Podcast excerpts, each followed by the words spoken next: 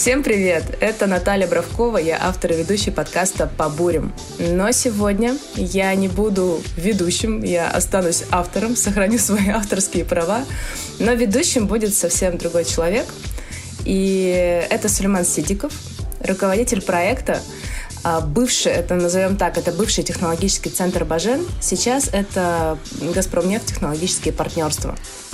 С Сулейманом мы знакомы давно и познакомились еще по-моему, это был, Сулейман, 2015 год, как раз э, на проекте двухколонных э, конструкций в Западной Сибири. Да, именно так. Да, сегодня я передаю ему слово, передаю пульт управления, и интервьюировать будут меня. Сулейман, добро пожаловать. Поздравляю тебя с новым назначением ведущего подкаста «Побурим». Спасибо большое, Наталья. Я очень рад, что Наталья меня пригласила. Эта идея родилась, наверное, спонтанно. Почему она для меня важна? Потому что я сам сейчас нахожусь на определенной развилке, когда после почти что 20 лет опыта в нефтяной промышленности я ну, ищу себя. И тот пример, который подает Наталья через там, соцсети, при личном общении, он меня вдохновляет и для будущего поиска, для будущих, ну, для поиска себя. Интервью будет состоять из трех отдельных блоков, в рамках которых мы поговорим о твоей работе в Шлюмберже, как ты пришла именно вот к тому, как э, стала профессиональным спикером, потому что для меня ты профессиональный спикер. Ну и третий блок — это, наверное, про планы. Какие будущие планы, которые ты планируешь, чем нас планируешь удивить в следующем сезоне? Крутяк. я, кстати, хочу сказать, что я не знаю, какие будут вопросы. Я вот только сейчас услышала блоки, от того будет еще интересней, насколько мне удастся сформулировать мысли и не растекаться чреслами по древу. Ну, про Наталью лично я, вот что я изучил, да, то есть Наталья, ты у нас руководитель проектов крупной нефтесервисной компании с любящая супруга, мама двоих детей, хозяйка великолепной собаки и тренер-оратор. А, учит э, технических специалистов адаптировать приемы ярких выступлений для нефтяной отрасли. Давай тогда перейдем к первому блоку. Вот работа, первый блок, э, работа, да, ну, насколько я знаю, что ты там с момента по после института сразу устроилась в компанию Шмидберже. Как ты туда попала? Ой, я обожаю эту историю. Эм, по той причине, что я могу сказать, что я этого добилась сама. А, это было на четвертом курсе, и подруга мне сказала, сходи, пожалуйста, со мной на собеседование, приезжает компания Шлюмберже. Я говорю, что такая, что за компания? Она говорит, ну, туда все хотят попасть, наши студенты, это такая крупная компания, сходи, поддержи меня. И мы с ней пошли, это как раз был апрель, тогда Шлемберже часто приезжали к нам в вузы и проводили вот такие прям массовые потоковые, я назову, собеседования, то есть там сидело несколько рекрутеров, огромная толпа студентов, их там по одному в порядке очереди пропускали, и вот буквально за пять минут рекрутер э, делал выводы, дает он зеленый билет идти дальше на собеседование или нет. И я пришла, не знаю, кто такая компания Шлюмберже, чем они занимаются, но полной уверенности, что я явно ценный кадр. И я попала к рекрутеру Марина Галуза. И... ну, это мой коллега бывший. Ну, это такая, да, женщина, которая достаточно э, жестко разговаривает. Она не церемонится в вопросах и в комментариях. Она мне говорит, что пришла? Я говорю, работать у вас хочу. Окей, кем будешь работать? Я говорю, ну, я вот занимаюсь э, сейчас изучением петрофизических свойств пород, и вот уверена, что у вас тоже есть такая лаборатория, вот туда хочу. Она говорит, слушай, мы здесь набираем полевых инженеров, так что я твое резюме передам вот наш R&D-центр. А мне хотелось ответ вот здесь и сейчас, то есть я же время потратила. Я говорю, ну окей, а полевым инженерам можно? Она посмотрела на меня и говорит, девочка, если ты пришла в кружок фотографии, я тебя учить актерскому мастерству не буду. До свидания. Вот. И я ушла ни с чем. А, потом где-то в сентябре... Это был апрель, и где-то в августе я знаю, что они а, опять приехали. Мне позвонил другой рекрутер. А, судя по всему, все равно мое резюме осталось в базе с пометкой «Не знает, чего хочет». И он мне позвонил, Борис Зольников, сказал, что мы будем опять в Новосибирске, подходите на собеседование. А, я сказала «Да, конечно». Я пошла в назначенный день, в назначенное время, и в дверях меня встретила та же Марина Галуза. Она поставила руки в боки и сказала, я не буду с тобой разговаривать. Иди. И ее так из-за плеча вот так вот выглядывал Борис Зольников, развел руками и сказал, ну, сори. И я ушла опять ни с чем. И вот уже где-то сентябрь или октябрь я работаю в компании Intel на ресепшн. Я уже вышла на полный рабочий день. Я поступила в магистратуру, потому что меня не было понимания, что я буду делать дальше. И в как... я не знаю, мне просто попало вожжа под хвост, мне вдруг стало обидно. Ну вот почему ни за что ни про что меня не взяли? Я зашла на сайт Шлемберже, а, нашла там все адреса рекрутеров, всем написала, говорю, вот такая ситуация, я хотела, я осознала, меня не, раз, ну, не послушали, как бы, дайте мне еще шанс. И мне перезвонили на следующий день Борис Зольников и сказал, Наталья, ну хорошо, приходите еще на одно собеседование, мы будем через пару недель в Новосибирске. И вот нас проходит две недели, я прихожу, а, там опять толпа а, студентов, и я про себя думаю, господи, а там же дверь открывается и говорят, проходите, и там несколько рекрутеров. И я вот такая стою и думаю, господи, хоть бы не к Марине Галузу. Открывается дверь, я захожу, там такой длинный-длинный кабинет, много столов, и на самом последнем я вижу, что свободное место, и там сидит Марина Галуза. И в этот момент я просто начинаю уже улыбаться, смеяться, я, ну, как бы из серии маски сняты. Я подхожу к ней, сажусь и говорю, говорю, Марина, я так не хотела к вам попасть. Она говорит, это тебе урок, чего ты боишься, то и случится. Давай завтра сразу приходи на второе собеседование. Ну, все, и я прошла второе собеседование. Буквально через две через пару месяцев мне позвонили, порадовали, что все, меня берут, и предложили мне нефтеюганск ДНМ. Я согласилась, подписала бумаги, а, но за две недели... DNM это можешь Да, DNM это Drilling and Measurements, это по сути а, инженер-телеметрист. Вот, то есть ехать в поля, программировать телесистемы, там, а, учиться дальше. Ну, в общем, да, наклон направленное бурение. Но за две недели до вылета мне позвонил Ахмед Ваги. Это был в тот момент в Шлемберже тренинг-девелопмент менеджер как раз человек, который занимается развитием молодых э, специалистов, там с первого по третий год в компании. И мы с ним разговаривали час, и он меня собеседовал, сказал, что им нужны люди в подразделении интегрированных, интегрированного управления проектами IPM. И меня посоветовали. Я говорю, а кто же меня посоветовал? Он говорит, ну, Марина Галуза. В общем, и да, и я согласилась, и 14 апреля 2007 года я полетела в Москву.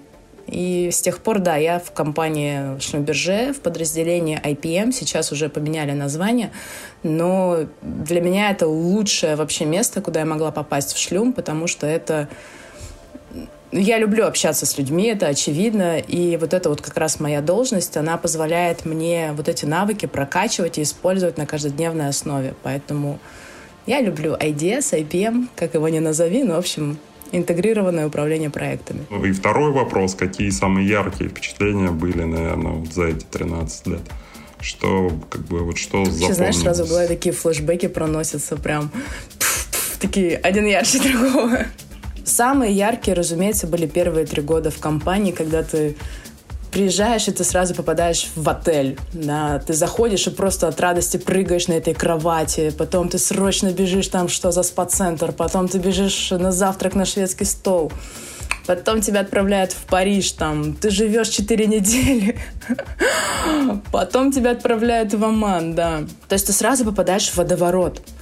А, ну, правда, надо отметить, что, окей, это все прекрасно, там, отель в центре Москвы, Дубай, Оман, Париж, но потом-то ты едешь в Муравленко. А нет, даже так, потом ты едешь в Ноябрьск, а потом ты едешь в Муравленко, а из Муравленко ты едешь на какой-нибудь там куст, я не знаю, 17 спорошевского месторождения и сидишь там.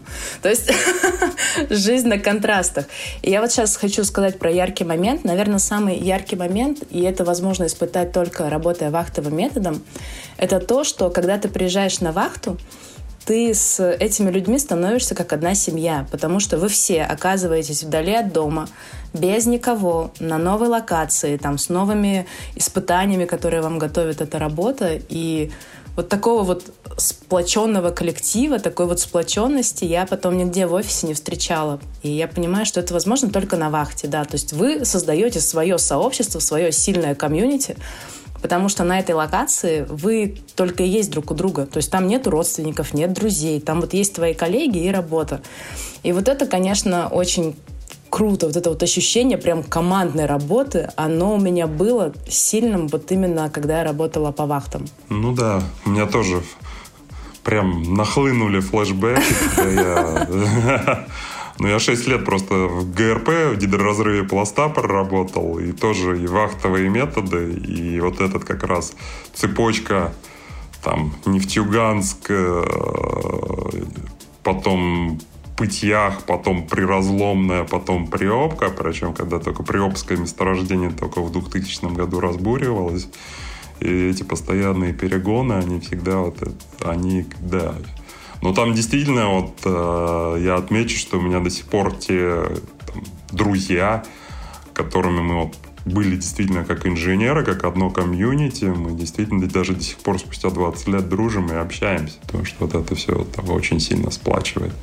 Наверное, уточнив вопрос, да, чем вот твоя непосредственно, чем ты занималась вот в, в рамках 13 лет, как там ты говорила и была, ну, то есть IPM это все-таки для меня больше пробурение, да, то есть это координация всех сервисов. Крупноблочно, да, IPM это в первую очередь интегрированное управление проектами, это инженеры по бурению, вот, которых э, взращивают до проект-менеджеров. И вот первые четыре года я была именно как инженер по бурению, различные ступени, там первая категория, вторая, третья, и там senior well инженер или ведущий well инженер.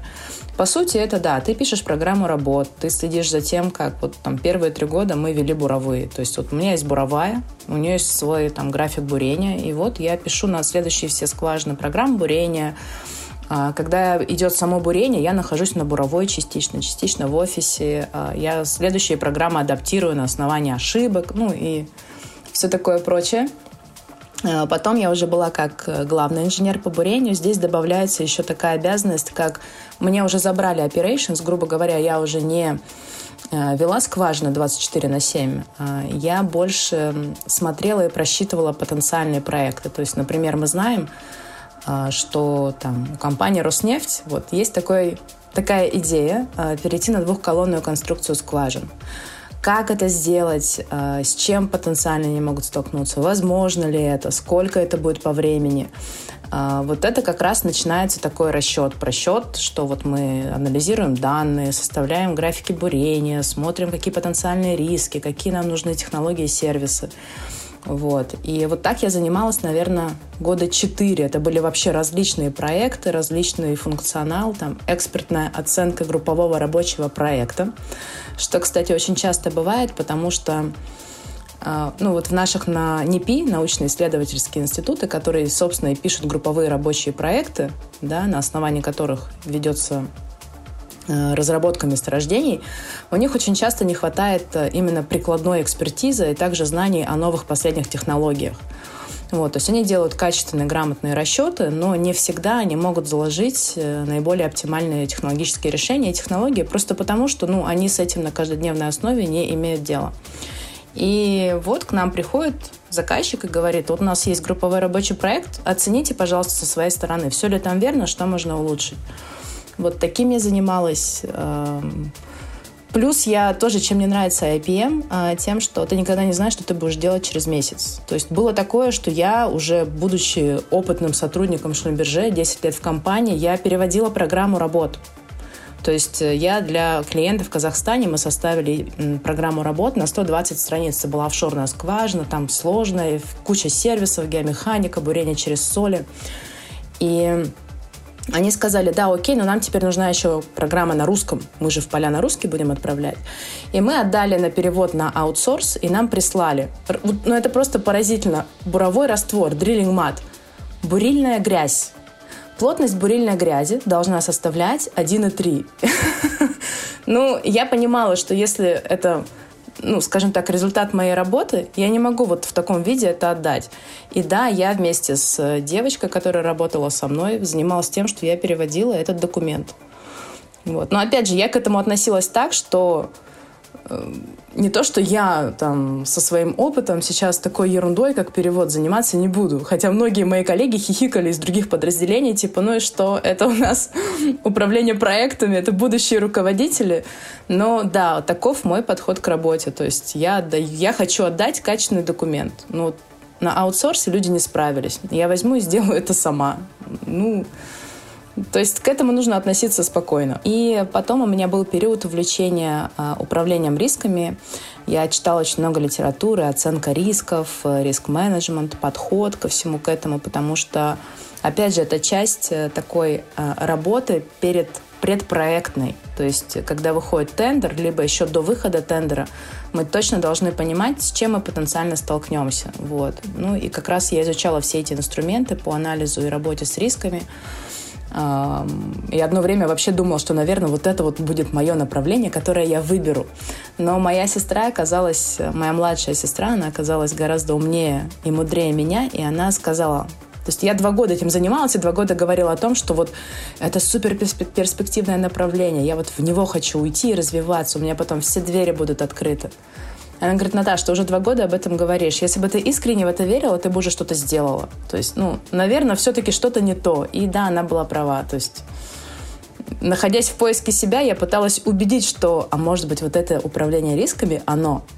Но оно не легло, и поэтому туда я не ушла. Ну, вот это очень хороший мостик для перехода к следующему блоку, да? То есть именно каким образом, а, ну, если брать, там, наверное, в хронологическом порядке, да, то есть ну, я сначала, наверное, расскажу, как мы с тобой познакомились в 2015 году, да, когда там действительно я работал в Роснефти, в Роснефти, а Наталья пришла как часть команды по внедрению двухколонной конструкции скважины. Ну, частично я там я могу сказать, что я стоял у истоков, потому что этот проект был проведен из Канады, когда я вместе с, там, с командой, когда я сам работал с, в СП с ExxonMobil, да, мы увидели эту двухколонную конструкцию, и там ну, многоуважаемый мной Рамиль Рафаилович Гениатулин зацепился за это и добился, и потихоньку-потихоньку начал это все,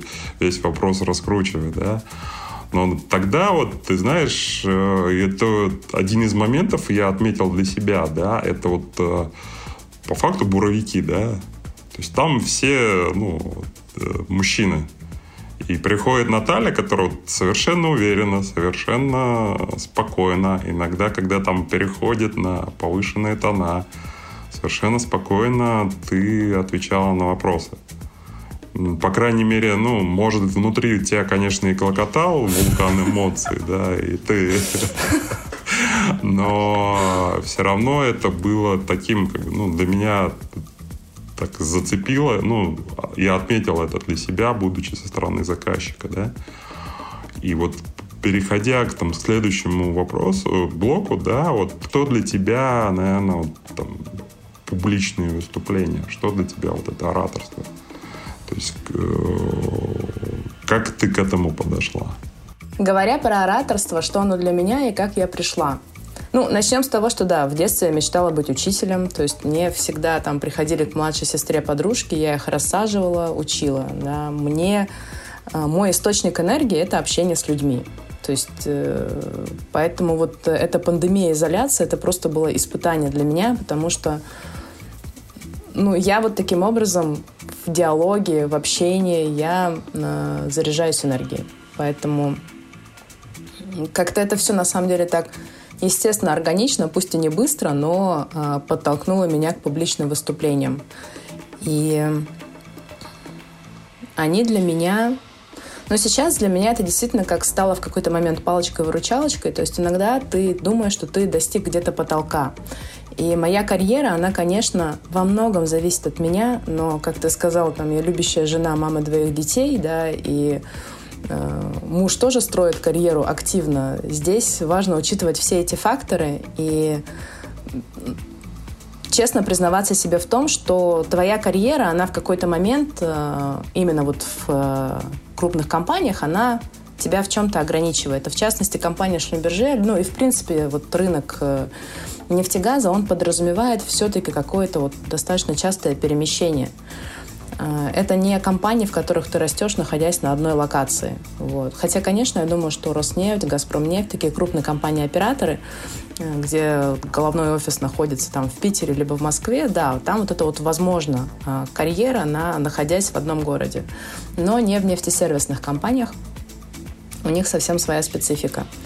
И да, где-то вот лет через 10, э, когда я уже вышла из второго декрета, я ну, просто поняла, что вот та работа, что я сейчас делаю, она мне нравится, но она меня до конца не удовлетворяет. То есть я чувствую, что я могу больше, я вижу, что мой потенциал гораздо больше. И вот я находилась в таких определенных рамках, да, потому что не можешь э, все, что у тебя в голове, реализовать э, в своей текущей работе. И вот так вот, да, органически как-то я пришла в публичное выступление, потому что сначала начала просто это делать для себя. Мне было важно прокачать свои навыки. Я увидела результат. Я такая, ничего себе, это же, ну реально вот эти вот все общения с личным тренером, голос, казалось бы, это мелочь, но вот для меня это было открытием. И вот я считаю, что и на моей карьере это сказалось наилучшим образом, потому что я совсем по-другому стала проводить совещания я совсем э, по-другому начала знакомиться с людьми, как-то общаться. И ведь наше самопозиционирование — это то, что находится в зоне нашего контроля. И контролировать это осознанно, вот в этом особый кайф, когда ты знаешь, что вот если ты хочешь, чтобы тебе подумали примерно вот так, да, а не забываем, что я на работаю в мужской отрасли, и то, как ты себя поставишь, это очень важно. А, и вот контролировать этот процесс, от этого, да, я получаю удовольствие. И Потом я начала пробовать применять все эти навыки уже именно в рамках своей компании. И в 2018 году эм, я стала помогать ребятам внутри компании, которые готовились к защите своих дипломных работ, называется JFE, General Field Experience. Эм, и в 2019 году мне стало еще теснее, и я решила сделать клуб ораторов. Значит, я сделала согласование HR-менеджера по России рассылку на всех э, в шлюме о том, что я вот начинаю проводить клуб ораторов один раз в две недели. И на первую встречу пришло порядка 40 человек. Вот. Потом у нас осталась такая команда, кто ходил постоянно, там ну, 10 плюс-минус что-то, плюс-минус кто-то. Вот. И вот каждый раз, уходя оттуда, эта встреча шли где-то по полтора часа, я, во-первых, видела, что э, у людей такой запрос есть, что у меня получается, что они уходят в хорошем настроении, и они уходят э, и потом возвращаются уже немножечко другие. И от этого, конечно, я получала огромное удовольствие и получаю до сих пор, когда ты имеешь возможность менять чуть-чуть, но менять жизнь людей к лучшему. Я пока еще настолько горю этой всей идеей, что мне вот каждый мой ученик, он мне, конечно же, важен. И те, кстати, да, это не к тебе относятся, кто не делал домашние задания, я прямо, вот, я прямо сдерживала себя, чтобы не сказать им, что, да, come on, ну вы сделайте домашнее задание, вы как бы, что, вы зря свое время тратите, вы что, не хотите развиваться? То есть мне было прямо вот обидно, почему люди там что-то не делают, не успевают. Но сейчас я расту как тренер, конечно же, я это отпускаю, но в любом случае, э, ну это да, за, такое занятие, в которое я вкладываю душу, если можно так сказать. Поэтому они для меня значат многое. То есть это, да, в какой-то момент меня спасло. Э, и сейчас, да, это прям такой мой внутренний мотиватор, драйвер, и я чувствую, что я могу сделать гораздо больше, чем вот просто работать в компании Шлюмберже. Ты не поверишь, ты прям ответила на один из моих вопросов, который я себе записывал, да, потому что я как раз, э, ну, ты прям упомянула то, то, что я услышал, да, что ты помогаешь людям становиться сильнее, хотя бы на чуть-чуть, выйти из собственной зоны комфорта и показать себя, да, потому что, ну, мы все, наши родители вышли все из Советского Союза, где, ну, по крайней мере, вот наше поколение, да, и там очень трудно было себя показывать, да. И сейчас для нас, это для наших детей, мы уже показываем, что можно вести совершенно по-другому, более раскованно и э, рассказывать о себе. И то, что ты делаешь, это действительно, тем более, ну, вот, э, в нефтянке, да, потому что, ну, в нефтяной промышленности, и в, и, ну, в газовой вообще, а то, что ты для технарей, то есть ты для них свой человек, и ты помогаешь именно за счет того, что ты свой человек, да, ты можешь с ними разговаривать на одном техническом языке, как бы уже ну, их, ну, речь там каждого твоего ученика, наверное, ну, вот я чувствую, да, что просто, чтобы она играла чуть-чуть другими красками. Соответственно, за это я, ну, наверное, от всех нас благодарен, потому что я год назад э, был студентом э, у Натальи на одном невер... не помню название курса, но невербально э, невер о себе без слов, да, и для себя там тоже мы с Натальей э, некоторые моменты мои отметили, которые мне потом помогли в собственном развитии. И спасибо тебе за это. У меня вот вопрос, я смотря там, ну, вот, твои истории в Инстаграме, да, или там в, э, общаясь с тобой, ты постоянно ну, проходишь через ряд каких-то курсов, ну, как самообучаешься, да, вот сколько ты курсов, если там прошла, да, если посчитать именно по ораторскому мастерству, и какие из них там вот ты увидела, как ты, как ракета взмыла вперед и пошла дальше? Ну, я считаю, что я поступила очень правильно, начав свой путь с именно личной консультации. У меня был тренер Юлия Бамштейн, а, и ну, какой бы хороший ни был курс, он никогда тебе не даст а, такого быстрого и качественного эффекта, как личная работа. И то есть помимо того, что ты получаешь новые знания, опять же, повторюсь, ты еще обмениваешься энергией. И вот как раз у меня с Юлей прям вот какой-то вот такой сложился то есть она для меня человек, который каждая встреча с ней, она меня мотивирует еще на что-то. Я каждый раз выхожу такая, так, а еще вот это хочу, вот это хочу. Поэтому, конечно, важно найти, мне кажется, человека, который будет тебя не только обучать, но и вдохновлять во многом. А, и мне очень, да, если говорить про курсы, конечно же, мне понравился курс э, как вот базовый, для которого я взяла, чтобы уже это все систематизировать. А, это Институт риторики и ораторского мастерства. А, я у них проходила двухдневный тренинг прямо с утра до вечера. Мы там отрабатывали, в принципе, все. Это было здорово, что можно было изучать и тут же отрабатывать в группах. Вот. Остальные мои тренинги, они были, а, я брала как э, тренеров англоязычных, чтобы посмотреть, как у них, так и русскоязычных. Из русскоязычных, э, на мой взгляд, самый четкий, самый такой качественный контент у Алексея Каптерева. Я его узнала, а, когда подавалась на грант MBA Сколково. Э, и он там как раз проводил для ребят, участников этого конкурса, сессию и учил, как бы, как делать питчинговые презентации. Вот. И это, кстати, человек, который говорит, э, вот я там топила всегда за невербальное, ну и продолжаю, в принципе, топить, что это действительно важно. Это тот инструмент, который нужно освоить и уметь применять. Его же мнение такое, что, come on, вот это все ваше невербальное, ну это как бы, конечно, хорошо, но для начала должно быть идеально выверенное, качественное, грамотное, логическое, логичное содержание. Вот. То есть он так достаточно скептически относится к вот этим всем невербальным штукам, но э, нет черного-белого, есть то, что работает в комплексе. То есть однозначно, да, э, никакое невербальное не вытянет вашу слабую, скучную презентацию, точно так же, как никакая бомбическая презентация с совершенно четкой структурой э, не спасет монотонную, скучную речь с листа. То есть это всегда комплекс. Интересно. Я даже себе сделал некоторые пометки, потому что тоже, ну, у меня это желание, наверное, выступать публично давно, и на разных этапах это по-разному проходит, поэтому я обязательно, ну, вне этого Погуглишь, подкаста, да. да, погуглишь и поизучаю этот вопрос. Возвращаясь все-таки еще к одному вопросу, который я не, мы не осветили, это вот э, как ты находишь баланс между семьей, работой, спортом. Я отвечу, это про секс антидепрессанты. Следующий. Это просека. Это игристое и антидепрессанты. Другого нету ответа. Нет, ну это, конечно, шутка, но в каждой шутке есть доля правды. Но это сложно. Я человек неорганизованный. Вообще совершенно.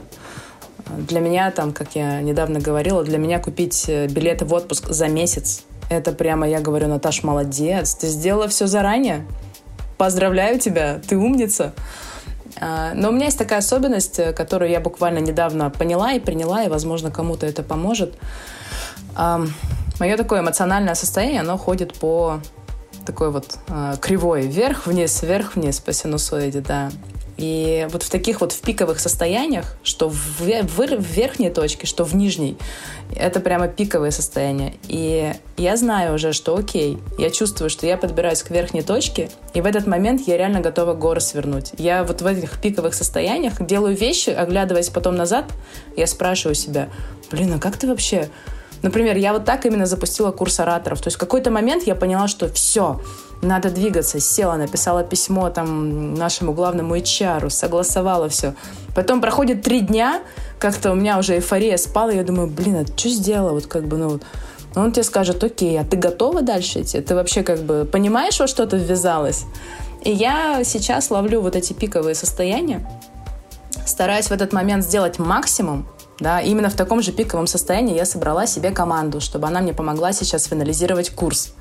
Потом я точно знаю, что после этих пиковых состояний идет такое состояние вниз, вниз. Это точка, где я говорю, блин, Наташ, у тебя ничего не получается. Короче, ты уже полтора года вот что-то ковыряешь свой курс, его никак нету, там, у тебя вот то, вот то, там, сделай уже приоритеты. В общем, мне не, мне не чуждо вот это вот э, сомнение в своих собственных силах, вообще в выбранном пути. Но, опять же, повторюсь, я точно знаю, что после этого мне опять пойдет наверх, опять эйфория, и я просто живу действительно вот по таким вот э, по такой синусоиде стараюсь ловить волну, как говорится, делать на этой волне максимум, чтобы потом выезжать на ней, когда я уйду э, вниз. Поэтому, если вам это знакомо, пользуйтесь советом. Бесплатно. Да, да, да, да. Баланс, он, баланс находить очень тяжело. Это факт. Вот. Но главное понимать, что я просто не могу сейчас ни от чего отказаться.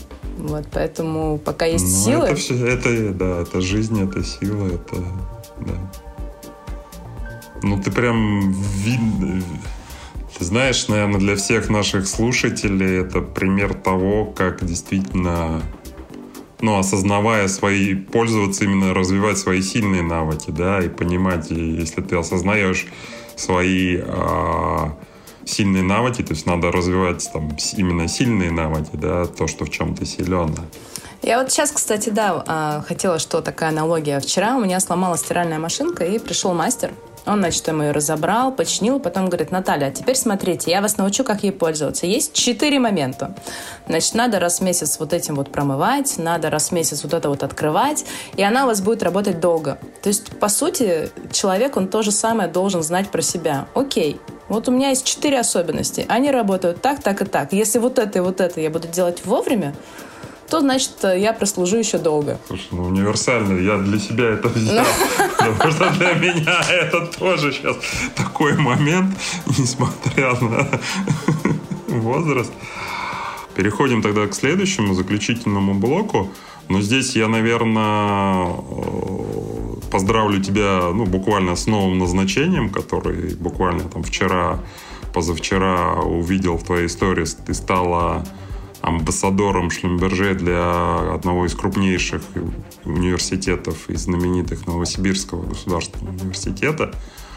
И я вижу, как изменяется ну, там, то, что ты сейчас делаешь в основном для студентов свои, свой тренинг, да, то есть, ну, увидел, по крайней мере, востребованность, и это действительно востребовано для студентов, да, как правильно провести собеседование, кстати, вспоминая начало твоего нашего с тобой общения, да, как правильно, ну, провести, пройти собеседование, как правильно там защититься на дипломе, да, и вот какие твои планы, да, вот именно, ну, ближайшие, может, там, сейчас лето, да, в следующем творческом году, да, или там календарном ну, Давай дальше конца 21 года не заглядывать. Как я сказала, это не мой конек, но про планы расскажу. Да, вот поделись, пожалуйста, с нами, чтобы было... Что, было, что, будет, что будет в будущем? Короче, спойлер. Да. Ну, спасибо большое за поздравление с амбассадором. Да, вот это такое это не отдельное назначение, это как бы сверх того, что я уже делаю, но это действительно очень такая почетная должность. А, как правило, амбассадорами становятся люди уже из уровня senior менеджмента, то есть как бы высшего менеджмента. И мне тем более приятно это получить, э, вот этот вот должность, э, это круто, да, и это прям действительно, как ты сказал, сейчас у меня еще есть активная работа со студентами, это вот прям как пазлы складываются в одну единую картину. Какие у меня планы? Я, когда выходила в, во внешний мир и преподносила себя как тренер по публичным выступлениям, мой основной фокус был индивидуальная работа. Но я поняла, что это очень тяжело. Действительно, когда, особенно на первых порах, когда ты хочешь дать человеку максимум, ты выкладываешься на полную и просто потом неделю восстанавливаешься. И я поняла, что, ну и, во-первых, там у меня же миссия, чтобы там поменять, в принципе, нефтегаз. Вот работая с отдельными людьми, пусть и качественно, я буду очень долго идти к тому результату, который бы я хотела увидеть. Поэтому я поняла, что мне нужен такой курс, а, вот во время пандемии я сделала тренинг о невербальном, который, я считаю, был очень успешным, удачным, особенно с учетом того, что я его сделала за неделю. То есть это, опять же, на пиковом состоянии. Я поняла, что все, вот я хочу вот это. Там, мы все на пандемии, надо как-то сейчас нам тут взбодриться, дать такой лайтовый тренинг, но в то же время, который даст быстрый результат. И сейчас я работаю над курсом, а, и вот буквально недавно мы с командой финализировали его структуру. Э, это будет онлайн-курс как для студентов, так и для э, молодых специалистов, уже опытных специалистов, который будет, его специфика будет состоять в треках. То есть там будет 4, может быть, 5 треков. Треки я сравниваю с, например, ты приходишь в парк, и там висит табличка. Вот налево маршрут 2 километра, Прямо маршрут 5 километров, там направо маршрут 10 километров. Это треки. Ты, значит, хочешь либо быстренько прогуляться, либо там на полдня упилить. И вот в курсе будут тоже треки, которые будут отвечать конкретным запросам человека. То есть там один из треков — это вот скорая помощь из серии, да, когда тебе нужно подготовить там через неделю защиту диплома, или провести презентацию, ты просто идешь по этому треку, выполняешь задание и как бы прям получаешь на выходе конкретную презентацию и речь. То есть ты понимаешь, какие шаги тебе нужно сделать, чтобы подготовиться. Второй трек, он как раз э, такой комплексный, это из серии «Дорожка на 10 километров», э, когда ты никуда не спешишь, но ты хочешь себя прокачать, понять, что такое публичное выступление, как к ним готовиться, чего ждать, э, как сделать хорошие слайды, как составить речь, как там контент своей речи сделать логичным как его выстроить. А, и третий трек вот посвящен э, именно вот работе такому, такой тонкой материи, как э, общение, то есть коммуникация, как деловая, так и личностная. А, там идут блоки, которые включают в себя нетворкинг. Из серии многие встают э, Э, в ступор, когда где-нибудь на конференции начинается кофе-брейк, и если ты там не встречаешь своего знакомого, очень сложно куда-нибудь там подойти, с кем-нибудь познакомиться. То есть я там просто буду рассказывать из серии, что делать во время кофе-брейка на конференции, если ты никого не знаешь.